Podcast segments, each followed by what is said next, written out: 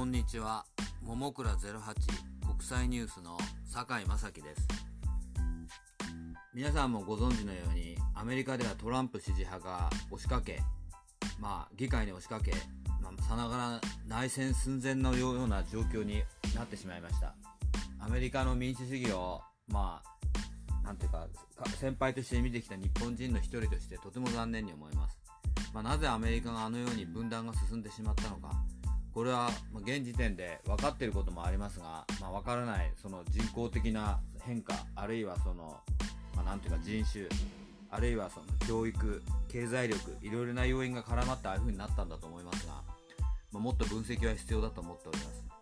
しかし一つだけ確かに言えてることがあります。それは SNS が社会にかなり広範に拡散したということです。つまりあの状況はアメリカだけでなく将来他の国にも起きてくる可能性があるということです。SNS は情報の共有化を進めるというよりもむしろ情報の占有化というかその自分の好きな情報だけを聞きに聞き入るというような人間のその何ていうか傾向にあった一つのそうした傾向を助長するような可能性がかなり高いと思います。つまりトランプ支持派はバイデンの方の SNS は聞いたり見たりはしないわけです。逆にバイデンの方もトランプ支持派の方の SNS は見たり聞いたりしない。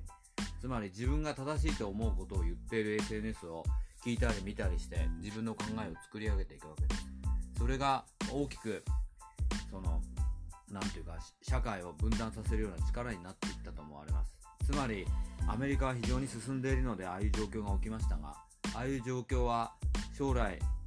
ヨーロッパ、あるいはもうヨーロッパではすでに起きているかもしれませんが、他の国、あるいは日本も含めてそうした傾向がますます強まってくるかもしれません。まあ、SNS が社会のその統一、統合よりも分断に